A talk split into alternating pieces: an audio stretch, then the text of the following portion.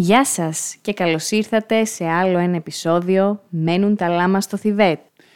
Είναι το δεύτερο επεισόδιο του «Τρομομήνα των Λάμα» και είμαστε εδώ, ο Γιώργος, η Λίνα και η Μαριαλένα, να κάνουμε τη νύχτα σας λίγο πιο τρομακτική.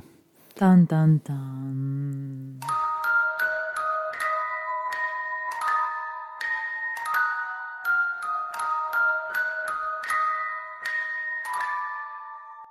Σήμερα αποφασίσαμε να πούμε τρομακτικές ιστορίες σαν αυτές που λέγαμε όταν ήμασταν παιδιά. Δεν ξέρω αν το κάνατε κι εσείς αυτό που μαζευόσασταν παρέες παρέες και προσπαθούσατε να τρομάξετε ο ένας τον άλλον λέγοντας τρομακτικές ιστορίες που τότε ακούγονταν πάρα πάρα πολύ τρομακτικές και όλοι τις πίστευαν, αλλά ήταν τέλειο. Συνήθως έξω από εκκλησίες, είναι νεκροταφεία. Ναι, ό- όχι. Η αλήθεια είναι ότι δεν έχω τέτοιες εμπειρίες. Δεν το συνήθιζα με κάποια παρέα αυτό. Γενικότερα στις παρέες που ήμουνα, μας ζητούσαν μόλις έπεφτε το σκοτάδι να επιστρέφουμε στα σπίτια μας. Αλλά δεν με πειράζει ιδιαίτερα γιατί ξέρετε γενικότερα τα ζητήματά μου. Οπότε δεν θα ήθελα ούτε σε νεκροταφεία ούτε σε εκκλησίες να κυκλοφορώ τη νύχτα. Άλλωστε σας έχω πει στο παρελθόν, νομίζω πέρσι στα, αντί- στις αντίστοιχες συζητήσεις, ότι ένα από τα πιο τρομακτικά πράγματα που σκεφτόμουν στη ζωή μου, ανέκαθεν, ήταν να χρειαστεί για κάποιο λόγο να μπω σε εκκλησία τη νύχτα.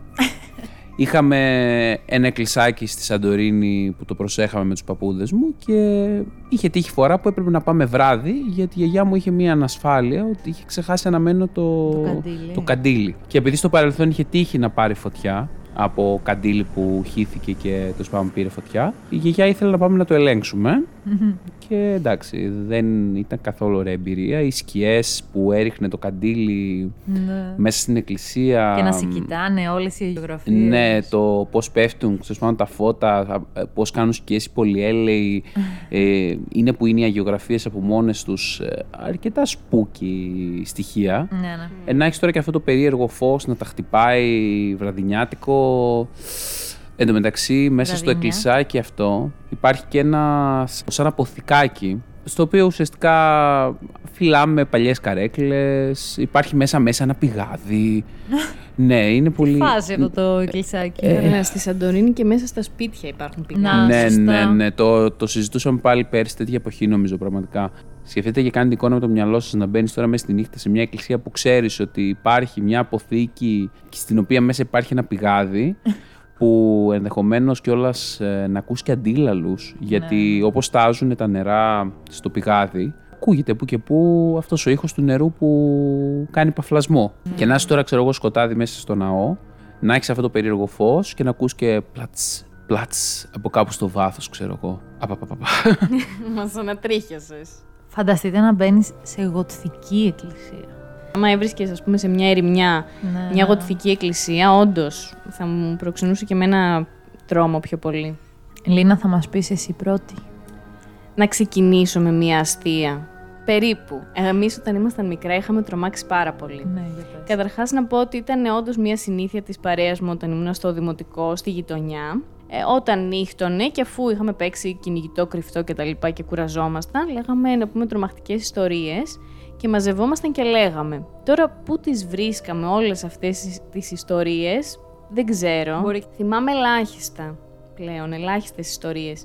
Αλλά μία φορά ήταν εκεί το 94, αν δεν κάνω λάθος, που πέθανε ο Παπανδρέου, ο Ανδρέας Παπανδρέου. Ναι. Παιδιά, αυτό μας είχε κάνει εντύπωση, γιατί ως παιδάκια δεν είχαμε δει πολλά πτώματα. Αλλά το πτώμα του Ανδρέα Παπανδρέου το έδειχναν παντού στην τηλεόραση και το βλέπαμε. Το δείχνανε εννοείς κανονικά; Ναι, γιατί... Μέσα στο, στο, μέσα στο φέρετρο; Ναι, ναι, ήταν ανοιχτό. Δείχνανε την κηδεία ε, και το λαϊκό προσκύνημα σε εισαγωγικά και ήταν το φέρετρο ανοιχτό, επομένως τον έβλεπες. δεν ήταν και η Βασίλισσα Ελισάβετ, ρε παιδί μου. Δεν, το- δεν τον κρύβανε. Ποια Ελισάβετ, ολόκληρος Παπανδρέου τώρα. Το ζήτημα είναι ότι καθόμασταν και έτσι χαμηλόφωνα συζητούσαμε πώς μας φάνηκε το πτώμα, είχαμε για την κηδεία, λέγαμε διάφορα πράγματα και ξαφνικά τώρα μέσα σας λέω σε, ένα, σε μια γειτονιά αρχικά πάρα πολύ έρημη, έτσι, δεν- πολύ αεροκατοικημένη, ακούγεται από δύο-τρία στενά παρακάτω μια φωνή γυναικεία να φωνάζει Ανδρέα! Λαέ της Λάρισας, απόψε είναι το πανηγύρι του ελληνικού λαού. Και παιδιά, αλήθεια σας το λέω, τρομάξαμε τόσο πολύ, ουριάξαμε όλα μαζί τα παιδάκια, ήμασταν 7-8 και μπήκαμε μέσα στο mini market που είχε εκεί πέρα. Αλλά είχαμε τρομάξει τόσο πολύ. Ακόμα και τώρα δεν μπορώ να σκεφτώ τι ήταν αυτή η φωνή που φώναξε Αντρέα. Το τρομακτικό είναι ότι κατά πάσα πιθανότητα θα ήταν κάποια που πενθούσε το θάνατο του Αντρέα Παπανδρέου. Εγώ σκέφτηκα ότι ήταν κάποια γιαγιά που απλά φώναζε τον εγγονό της να πάει να φάει και τυχαία τον ναι, λέγανε Ανδρέα. αυτό είναι το πιο λογικό σενάριο, αλλά. Μα εκ- δεν υπήρχε κανένας Ανδρέας στη γειτονιά. Άρα είναι αυτό που Α. λέω. Ήταν κάποια που πενθούσε τον Ανδρέα Παπανδρέου. Το οποίο Αυτό- είναι πολύ ρεαλιστικό σενάριο. Α, αυτό Ναι. είναι πιο ρεαλιστικό σενάριο. Δεν πιστεύω όταν πέθανε ο Ανδρέας Παπανδρέου ότι πρέπει να είχαν πένθο πάρα πολλά Στάνταρ, σπίτια. στάνταρ. Εντάξει, παρόλα αυτά δεν ήταν εκείνη η μέρα. Για Εντάξει. Σαρανταρίσι. Ε, Ε, τώρα δεν όχι. θυμάμαι τόση λεπτομέρεια. Μιλάμε για τόσο πολλά χρόνια πριν. Ήταν λοιπόν κάποτε ένα μικρό κορίτσι που οι γονείς της δούλευαν πάρα πολύ. Και γι' αυτό το λόγο αποφάσισαν να της ε, πάρουν ένα σκυλάκι για να της συντροφεύει μέσα στη μέρα στο σπίτι της. Ένα βράδυ που οι γονείς της και πάλι έφυγαν για τη δουλειά και το κορίτσι έμεινε μόνο του, ξάπλωσε στο κρεβάτι του ε, και όπως ε, το είχε συνήθεια άπλωνε το χέρι προς τα κάτω και ε, το σκυλάκι της έγλυφε το χέρι για να κοιμηθεί να την πάρει ήρεμα ο ύπνος. Εκείνο το βράδυ όμως άκουγε κάτι περίεργο από τον υπόλοιπο χώρο. Άκουγε ένα τάκ, τάκ, τάκ. Έλεγε τι να είναι αυτό; Σηκώνεται σε κάποια φάση, κοιτάει στην κουζίνα, δεν ήταν τίποτα. Επομένως γυρίζει και πάλι στο κρεβάτι. Είχε φοβηθεί αρκετά και γι' αυτό το λόγο μ, τη βοηθούσε πάρα πολύ το ότι ο σκύλος έγλυφε το χέρι της. Αργότερα συνέχισε όμως να ακούει αυτό το τάκ, τάκ, τάκ και συνειδητοποίησε ότι πρέπει να ακουγόταν από το μπάνιο. Έτσι σηκώθηκε και πήγε στο μπάνιο, άνοιξε το φως και είδε τον σκύλο της κατακρεουργημένο και κρεμασμένο ανάποδα πάνω από την μπανιέρα. Το αίμα του έσταζε και γι' αυτό ακουγόταν αυτό το τάκ, τάκ, τάκ. Και πάνω στα πλακάκια του μπάνιου ήταν γραμμένο με το αίμα του σκύλου. Δεν γλύφουν μόνο οι σκύλοι. Fuck my life. Και ποιος ήτανε; Ο δολοφόνος Μαριαλένα της έγλυφε το χέρι. Ο Χριστός και η μάνα του. Ναι, και λένε ότι είναι αληθινή ιστορία. Τι λες ρε, Ελβίνη, ωραία. Δηλαδή Απλά- ότι έβγαινε από το κρεβάτι και την έγλυφε. Δεν, ναι, δεν ήταν στο κρεβάτι, ήταν κάτω από το κρεβάτι και αυτή άπλωνε το χέρι της προς τα κάτω και την έγλυφε. Και ήταν λογικά ο δολοφόνος ο οποίος της έγλυφε το χέρι. Χριστέ και Παναγία. Ναι, και υπάρχει και μια άλλη βερσιόν που είναι γράφει διαφορετικό πράγμα στον τοίχο. Αν ο σκύλος είναι νεκρός, τότε ποιος σου έγλυφε το χέρι; Οκ, εγώ τρόμαξα λίγο. Γιώργο, πώς νιώθεις; Μην έχεις το χέρι σου κάτω σήμερα το βράδυ. Ναι, γενικά δεν το έχω γιατί αλήθεια Ναι, φοβάμαι. κι θα, εγώ. θα μου το δαγκώσει η Λούνα. δεν- αυτό είναι πραγματικός φόβος, δεν είναι φανταστικός Εγώ φόβος. όχι φοβάμαι ότι θα μου κόψει κάποιος το χέρι, όντως. Εν πάση περιπτώσει, ας πάμε στην επόμενη ιστορία. Ε, δεν τη σχολιάσεις καθόλου. Τι να σχολιάσω τώρα, θέλετε να σας πω αν τρόμαξα ή αν μου άρεσε Εάν η τρόμαξες. ιστορία. Όταν ήμουν μικρή, εμένα με τρόμαζε πάρα πολύ. Τι λέγαμε δηλαδή. Εντάξει, μου δημιουργεί, στις μου, ιστορίες; μου δημιουργεί δυσαρέσκεια σίγουρα ότι υπάρχει δολοφονία ζώου εκεί μέσα σε αυτήν την ιστορία. Και αυτό πάρα πολύ. Και το γεγονός ότι ένας παρανοϊκός τύπος ε, δολοφόνησε ένα σκύλο και έγλυφε το χέρι ενός κοριτσιού. Δηλαδή, αν το Πώς το σκεφτείς, κατάφερε αυτό ενώ ήταν η κοπέλα στο αρρωστημένο. κρεβάτι της; αυτός ήταν από κάτω και έγλυφε το χέρι. Ναι, οκ, και μετά η κοπέλα σηκωνόταν. Πού πήγαινε αυτό; Δεν ξέρω. Δεν ήμουν Τώρα εκεί εγώ θέλω μπροστά. να την Έμενε, εκλογικεύσω. έμενε, έμενε κάτω από το κρεβάτι και την περίμενε να γυρίσει πίσω να της ξαναγλύψει το Ε, χέρι. Θεωρητικά δεν άνοιγε και πολύ το φως. Ξέρω εγώ και αυτήν. Fuck my Μπορεί life. να μην ξάπλωνε κοντά στο φως. Μπορεί να πήγαινε κατευθείαν στην πηγή του ήχου. Δεν ξέρουμε. Δεν την εκλογικεύσουμε τώρα εδώ Ναι, πέρα. ναι, προσπαθώ για να μην φοβάμαι. Πάντως μου φαίνονταν αρκετά creepy όταν ήμουν μικρή. Είναι creepy, ρε. Λοιπόν, σε ένα σπίτι ζούσαν μία μαμά με την κόρη της. Δεν υπήρχε μπαμπάς. Η μητέρα είχε συνάψει μία νέα σχέση. Το κοριτσάκι μικρό δεν μπορούσε να μείνει μόνο του.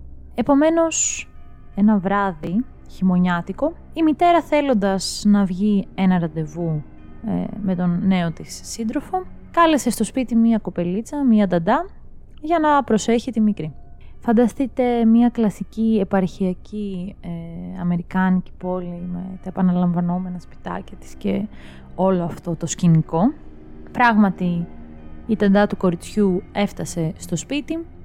Η μητέρα έδωσε τις κατάλληλες οδηγίες, καληνύχτησε, έβαλε την κόρη της στο κρεβάτι, της έδωσε ένα φιλί και έφυγε.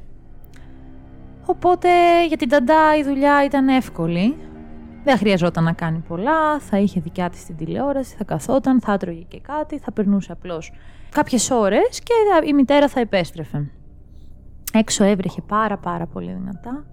Οπότε έκατσε στον καναπέ, έβαλε και κάτι να φάει, άνοιξε την τηλεόραση.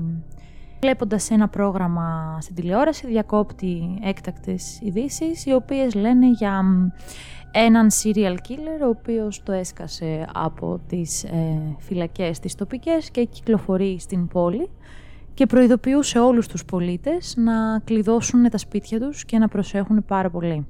Βλέποντάς το, κατευθείαν σηκώνθηκε και κλείδωσε την πόρτα του σπιτιού, έλεγξε όλα τα παράθυρα να είναι κλειστά, ανέβηκε και στο δωμάτιο του κοριτσιού, έκλεισε το παράθυρό της που ήταν ανοιχτό, τσέκαρε ότι κοιμάται και έτσι κατέβηκε ξανά στο σαλόνι να συνεχίσει το πρόγραμμά της. Περνώντας λίγο η ώρα, είχε αρχίσει λίγο να βαριέται, χάζευε και τριγύρω τις φωτογραφίες που υπήρχαν στο σπίτι, παρατηρώντας ότι σε κάποιες φωτογραφίες Υπήρχε και ο μπαμπάς του κοριτσιού. Δεν ήξερε όμως τι είχε απογίνει. Ούτε στην πόλη λέγαν κάτι γι' αυτό. Ακούει το κοριτσάκι να μιλάει.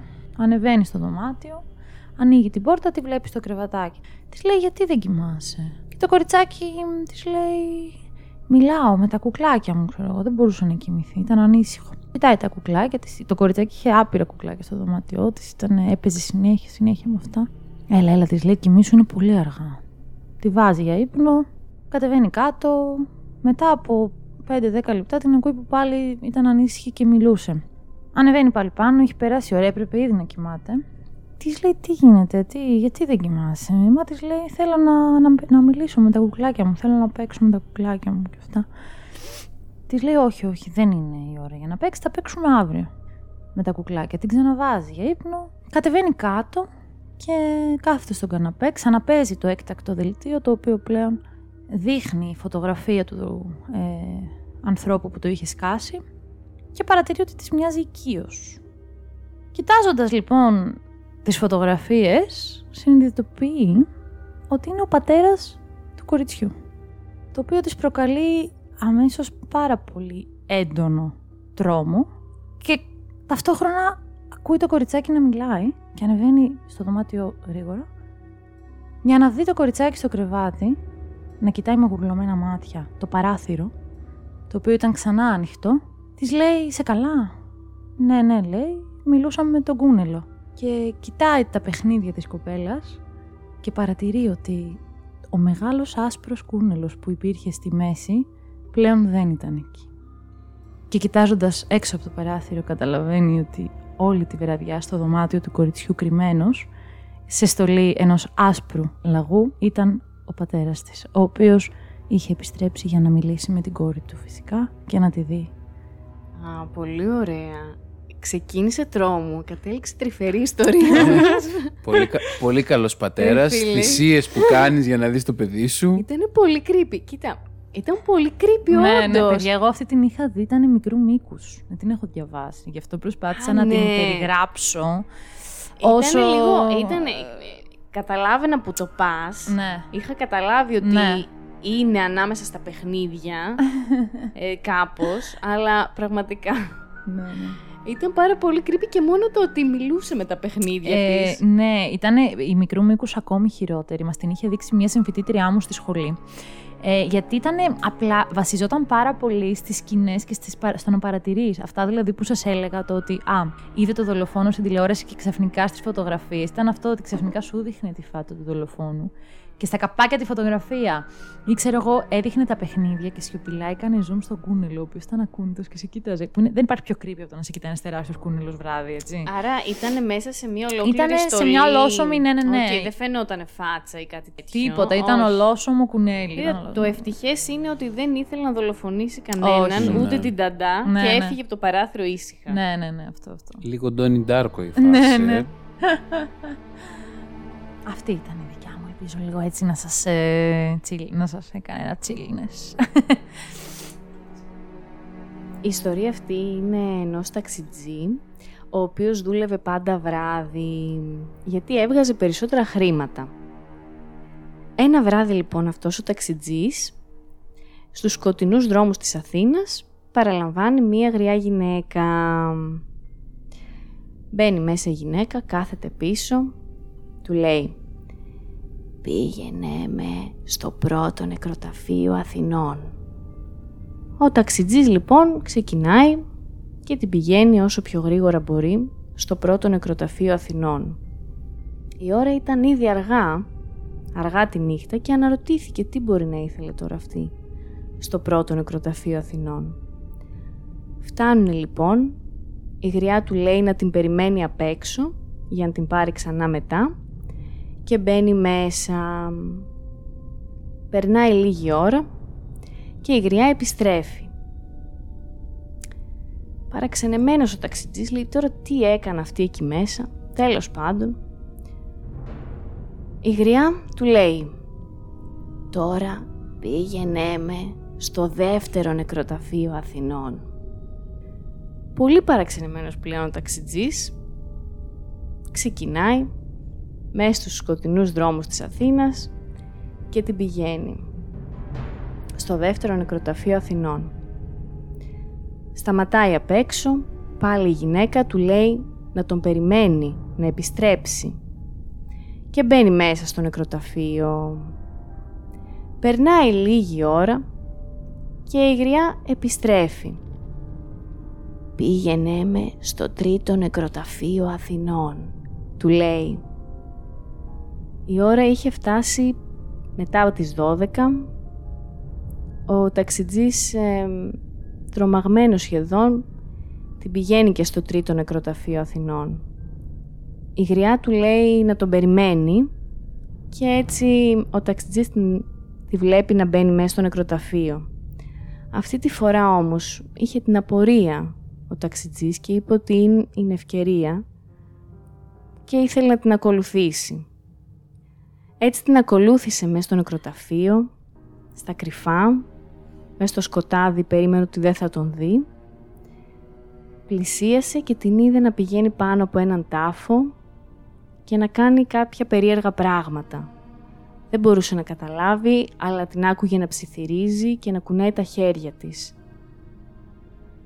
Πάρα πολύ τρομαγμένος, φεύγει όσο πιο γρήγορα και αθόρυβα μπορεί και πηγαίνει στο ταξί και την περιμένει να γυρίσει. Η γριά γυρίζει, μπαίνει και κάθεται στην πίσω θέση. Ο ταξιτζής γυρίζει και την κοιτάζει, πολύ τρομαγμένος. Και της λέει «Είσαι μάγισσα» «Ναι!» Σου το ξέρω ότι θα κάνεις κάτι τέτοιο. Έλα ρε φίλε.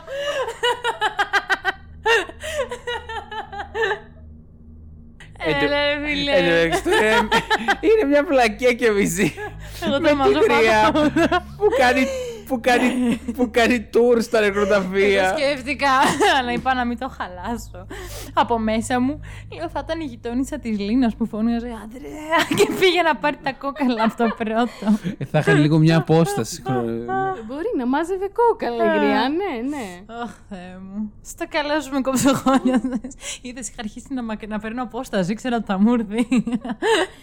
Ισχύει, ναι, σε έβλεπα. Είναι από, α, είναι από τις πολύ κλασικές παιδικές ε, τρομακτικές ιστορίες που δεν έχουν καμία λογική πάντα παρά μόνο τρόμαζα. να τρομάξεις τίποτα άλλο. Παιδιά, εγώ τρομάζω πάρα πολύ εύκολα. Σκεφτείτε στο σπίτι. Το αγαπημένο παιχνίδι του Δημήτρη είναι να κλείνει τα φώτα για να με τρομάζει. Γιατί Α, φοβάμαι τι ωραίο πάρα παιχνίδι, πολύ. Να το κάνετε συχνά. Ω, ναι, όχι, να μην το κάνουμε. Πάρα πολύ ωραίο παιχνίδι. Είμαι στο μπάνιο, κλείνει το φως. Και κρύβεται. Και με θα σε σκοτώσω, δεν έχω χειρότερο. Α, Παρότι ξέρω ότι, οκ, είναι ο Δημήτρης, δεν είναι κάποιος δολοφόνος. Η σκέψη του σκοταδιού και κάποιου που κρύβεται. με- Ναι, ρε, εσύ, το σκοτάδι σε τρομάζει. Πάρα ναι, πολύ. ναι, ναι. Είναι, είναι αρχέγονο, ρε παιδιά.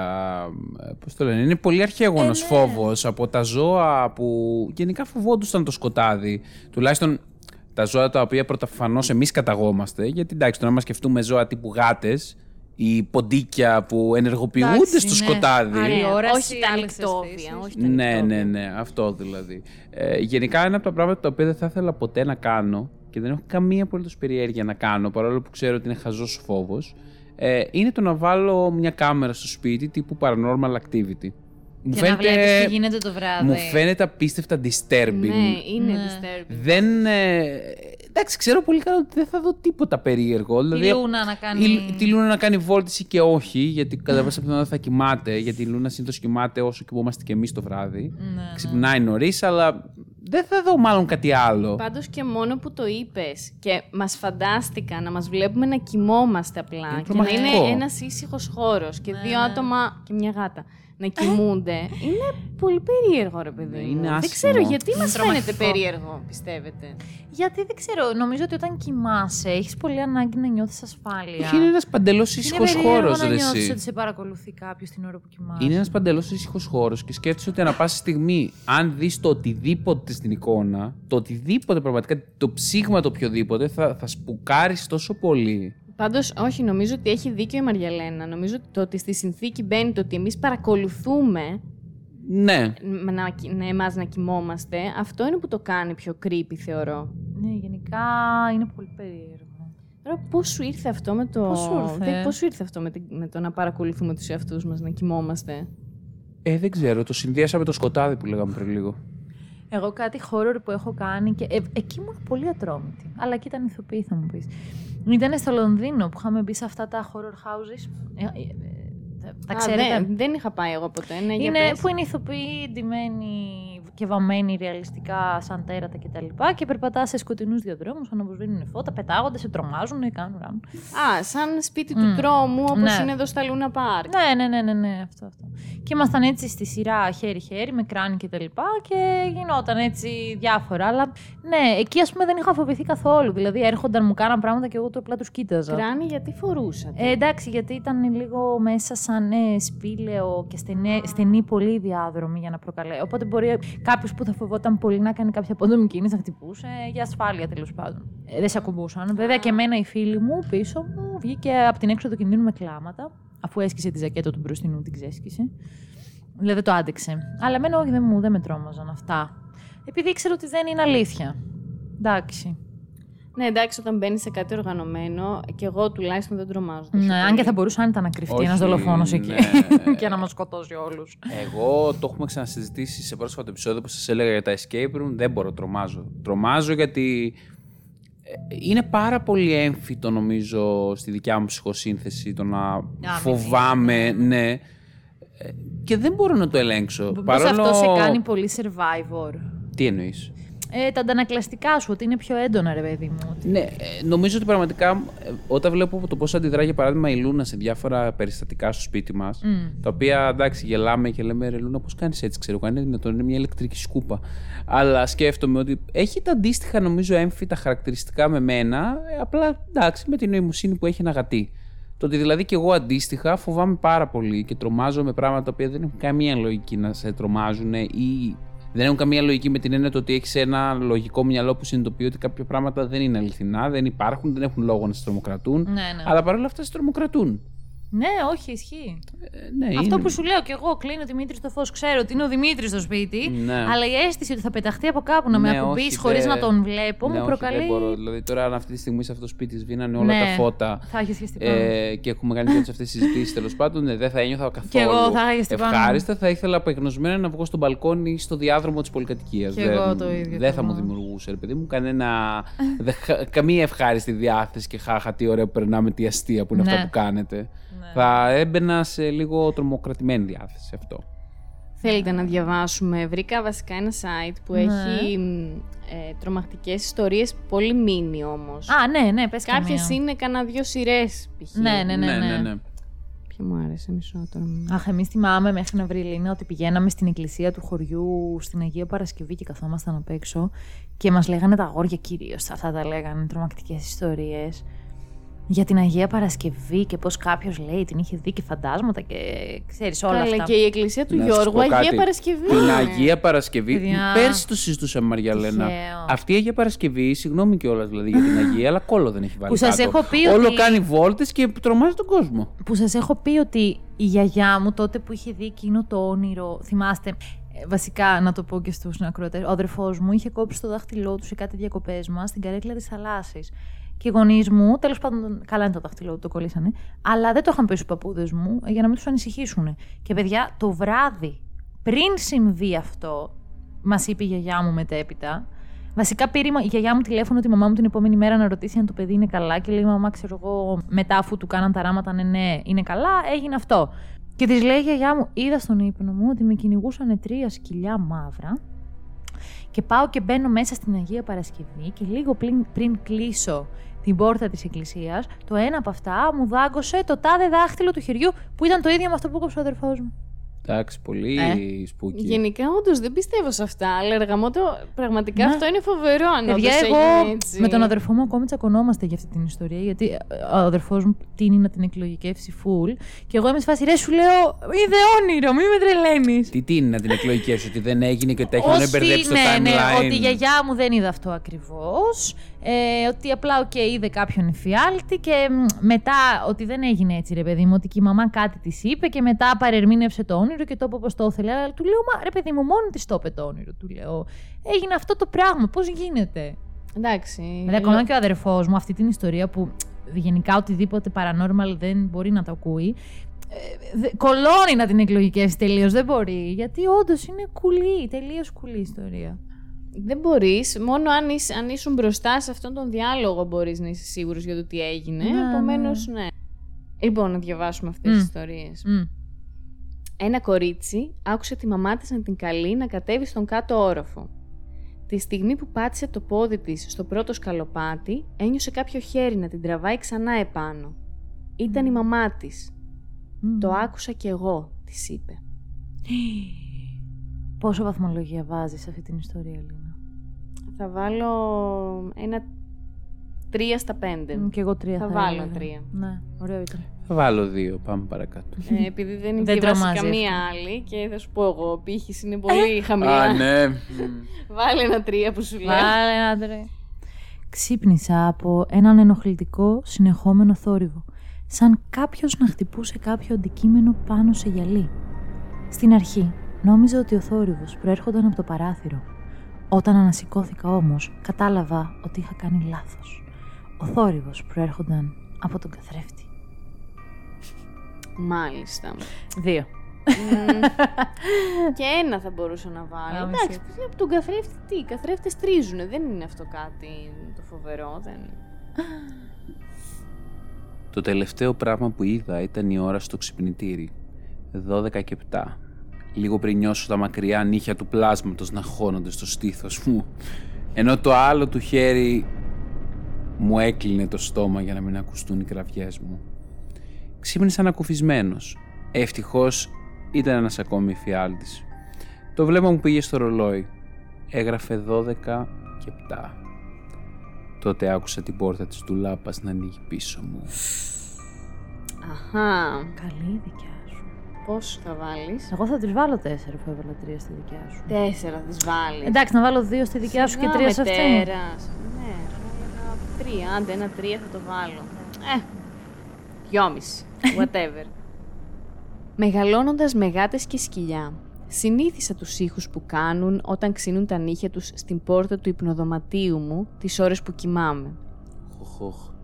Τώρα που ζω χωρίς ζώα όμως, αυτοί οι ήχοι ακούγονται πιο τρομακτικοί.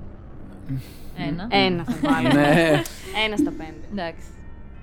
Η γυναίκα μου με ξύπνησε χθες το βράδυ για να μου πει ότι κάποιος είχε μπει στο σπίτι μας.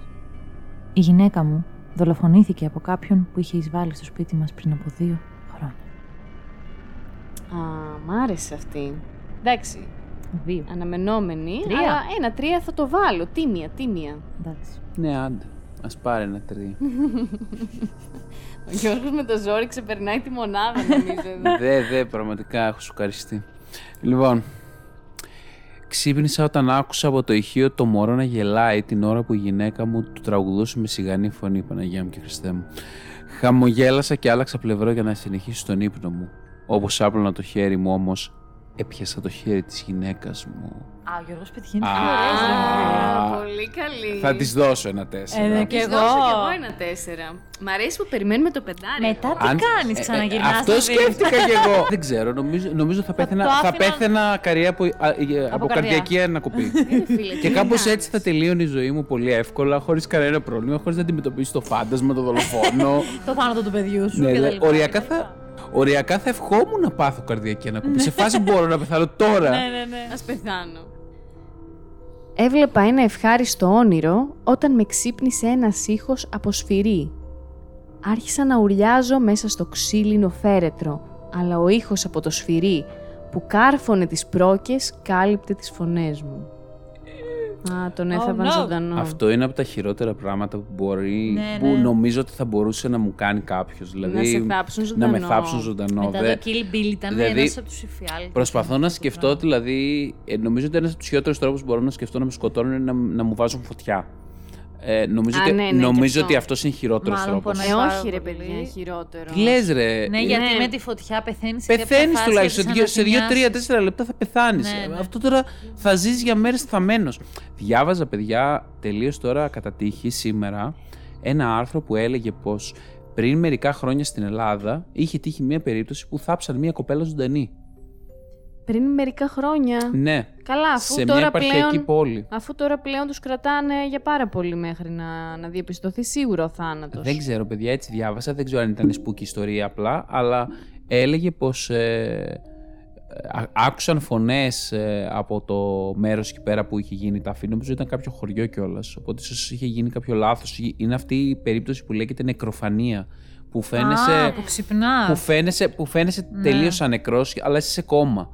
Και ουσιαστικά όταν ανοίξαν λέει το φέρετρο, βρήκανε ρε παιδί μου την κοπέλα ήταν σε διαφορετική θέση από αυτή που τη θάψανε. Το έχω ακούσει κι εγώ. Και είχε ανοιχτά μάτια. και διάβασα ότι στο Μεσαίωνα, επειδή αυτό το πράγμα γινόταν αρκετά συχνά όπως καταλαβαίνετε, και όχι μόνο στο Μεσαίωνα και σε νεότερα χρόνια, είχαν προσαρτήσει λέει, έναν μηχανισμό με ένα καμπανάκι Αυτό θα έλεγα. Όχι στο Μεσαίωνα, στη χολέρα. Στη χολέρα. Ναι, επειδή πέθαναν ε, σοριδών. Γιατί δεν περίμεναν λίγο ακόμα πριν τους θάψουν; Γιατί φοβόντουσαν μην κολλήσουν, οπότε με το παραμικρό. Με, με την πρώτη ευκαιρία τους θάβανε. Πολλές φορές και κάποιον πολύ βαριά άρρωστο μπορεί να τον έθαβαν νομίζοντας ότι Καλέ, αν είναι έχει πολύ, δυνατόν αν τους είχε πολύ αδύναμο ανθρώπους. παλμό κτλ. Μάλιστα. Για πάμε. Δεν βαθμολογήσαμε. Ε, ποια Α, διάβολη. Ποιο δεν το βαθμο- χτύπημα; Το Ναι. χτύπημα από Ε, το Σίγουρα σφυρί. τι να του βάλουμε ένα δύο του βάλουμε. Ε, ναι. Ναι, με το ζόρι, ναι. Τίποτα. Δεν είναι καν. Ναι. Άντε, ένα-δύο επειδή είναι πολύ τρομακτικός θάνατος να πεθάνεις μέσα Αυτό. σε, σε φέρετρο, ναι. Αυτό, αυτό. Πήγα να δω αν κοιμάται η κόρη μου. Δεν κοιμόταν. Με κοίταξε και μου ψιθύρισε χαμηλόφωνο. Μπαμπά, υπάρχει ένας μπαμπούλας κάτω από το κρεβάτι μου. Για να την καθησυχάσω, της είπα ότι θα κοιτάξω και αν υπάρχει θα τον διώξω. Έσκυψα, κοίταξα κάτω από το κρεβάτι και είδα την κόρη μου να μου λέει τρομαγμένη. Μπαμπά, υπάρχει κάποιος ξαπλωμένος πάνω στο κρεβάτι μου. Α, καλή. Καλό, καλό. Καλή. Θα βάλω και σε αυτή ένα τέσσερα. Δεν θα πηγαίνω εγώ να ελέγχω τέτοια πράγματα για τα παιδιά. Δες Γε- μόνη σου, Μωρή. γενικά, γενικά έχω την αίσθηση πως ε, στην Ελλάδα τα παιδιά δεν έχουν τέτοιου τύπου φοβίες με μπαμπούλες και... Με μπαμπούλα και εγώ δεν νομίζω Δεν ότι μπορώ είχα να, δει- πολύ. να θυμηθώ να ακούω από φίλους, συγγενείς να λένε ότι είχαν τέτοια ζητήματα, ότι που πίστευαν ότι είναι κάποιο στο δωμάτιό τους, πίστευαν ότι είναι κάποιο στην τουλάπα τους. Νομίζω ότι αυτό είναι λίγο αμερικάνικο folklore ή τέλος πάντων whatever. Λοιπόν, μη φοβάστε τα τέρατα, απλά ψάξτε τα γύρω σας. Κοιτάξτε μήπως είναι αριστερά σας, δεξιά σας, κάτω από το κρεβάτι σας, πίσω από το κομμωδίνο σας, στην τουλάπα σας, ε, καθαριότητα θα κάνουμε τώρα. Ποτέ όμως μην σηκώνετε το κεφάλι σας για να ψάξετε ψηλά πάνω από το κεφάλι σας. Δεν τους αρέσει να τα βλέπουν. Ότι τα τέρατα δηλαδή είναι στο Κοίτα, ταβάνι. καλά το πήγαινε. Δηλαδή, εγώ άρχισα να πια να αναρωτιέμαι πόσες κρυψώνες μες στο δωμάτιο μπορεί να έχει ένα τέρας. Αλλά μετά το παράκανε με το ταβάνι. Δεν. Ναι, με δεν το- έχασε εκεί ναι, κάπου. όχι, θα της δώσω οριακά μονάδα θα πω. Ένα-δύο, άντε, δεν θέλω να είμαι τόσο σκληρή. Ναι, ναι, ναι. Άντε, ναι, ναι. Η κόρη μου δεν σταματάει να κλαίει και να ουρλιάζει όλη νύχτα. Έχω επισκεφθεί τον τάφο της για να τη ζητήσω να σταματήσει, αλλά ούτε αυτό είχε αποτέλεσμα. Ένα Πω, ψυχιατρίο πω. σκέφτηκες να πας γενικά; όχι. Έλα ρε γλυκούλα, πω πω άσχημο, θα βάλω ένα, ένα τρία θα το βάλω εγώ εδώ. Βάλτο, βάλτο. Μετά από μια κουραστική μέρα, μπήκα στο σπίτι μου και είδα τη γυναίκα μου να κάθεται στον καναπέ, κρατώντας το παιδί μας.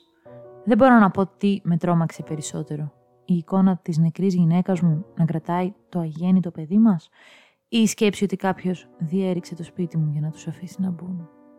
Τι, Ε, Θα βάλω μηδέν εδώ. τι λέει ρε; Τι διέριξαν, τι... Χαζό τι- είναι. Δεν κατάλαβα τι έγινε σε αυτή την ιστορία. Εννοεί ότι αυτή πέθανε ενώ ήταν έγκυος και κάποιος άνοιξε την πόρτα για να μπει μέσα το, το, το φάντασμα γυναίκα ζόμπι Δεν- που κουβαλάει τι- το παιδί το αγέννητο. Ε, όχι, από μένα είναι όχι. Όχι, όχι, Ε, όχι, όχι, ό,τι- ό,τι απορρίπτεται. να είναι. Πάμε και στο τελευταίο. Υπήρχε μία φωτογραφία μου στο τηλέφωνό μου την ώρα που κοιμάμαι. Το πρόβλημα όμως είναι ότι ζω μόνος μου. Πλάκα, Βρήκε- Αυτό είναι όμως πολύ Εντάξει, τρομακτικό. αυτό είναι τρομακτικό. συμφωνώ. Τώρα να βρεις τηλε... ε, στο τηλέφωνό σου Κάποιος φωτογραφία. ήρθε το βράδυ και σε φωτογράφησε. Ναι, Εντάξει ναι, ρε είναι φίλε, πολύ- είναι πολύ σαν αυτό που τρομακτικό. λέγαμε πριν με την κάμερα. ναι, που... μόνο που την κάμερα θα την είχαμε βάλει εμείς. Αν, α- αυτό είναι ακόμα χειρότερο. Αυτό είναι ακόμα χειρότερο. Είναι σαν το σκύλο της κοπέλας, περίπου χωρίς σκύλο, αλλά εννοώ ότι κάποιος ήταν στο σπίτι. Ναι, ναι, ναι. Και, ο, και σε έβγαλε και φωτογραφία. ε. Πα, πα, πα, πα. Πρέπει να είσαι πολύ αρρωστημένος για να μπαίνεις στο σπίτι κάποιου, όχι για να κάνεις κάτι, αλλά απλά να του βγάλεις φωτογραφία. Τι κάνεις, χαίστηκε. Ξαφνικά Α, εμφανίστηκε. καημένη Μαργελένα. Ξαφνικά εμφανίστηκε στην οθόνη το αυτό, δηλαδή ο κλόουν από το αυτό. Και η Μαριαλένα έπαθε λίγο. Αυτά λοιπόν για σήμερα. Ελπίζουμε να σας τρομάξαμε έστω και λίγο.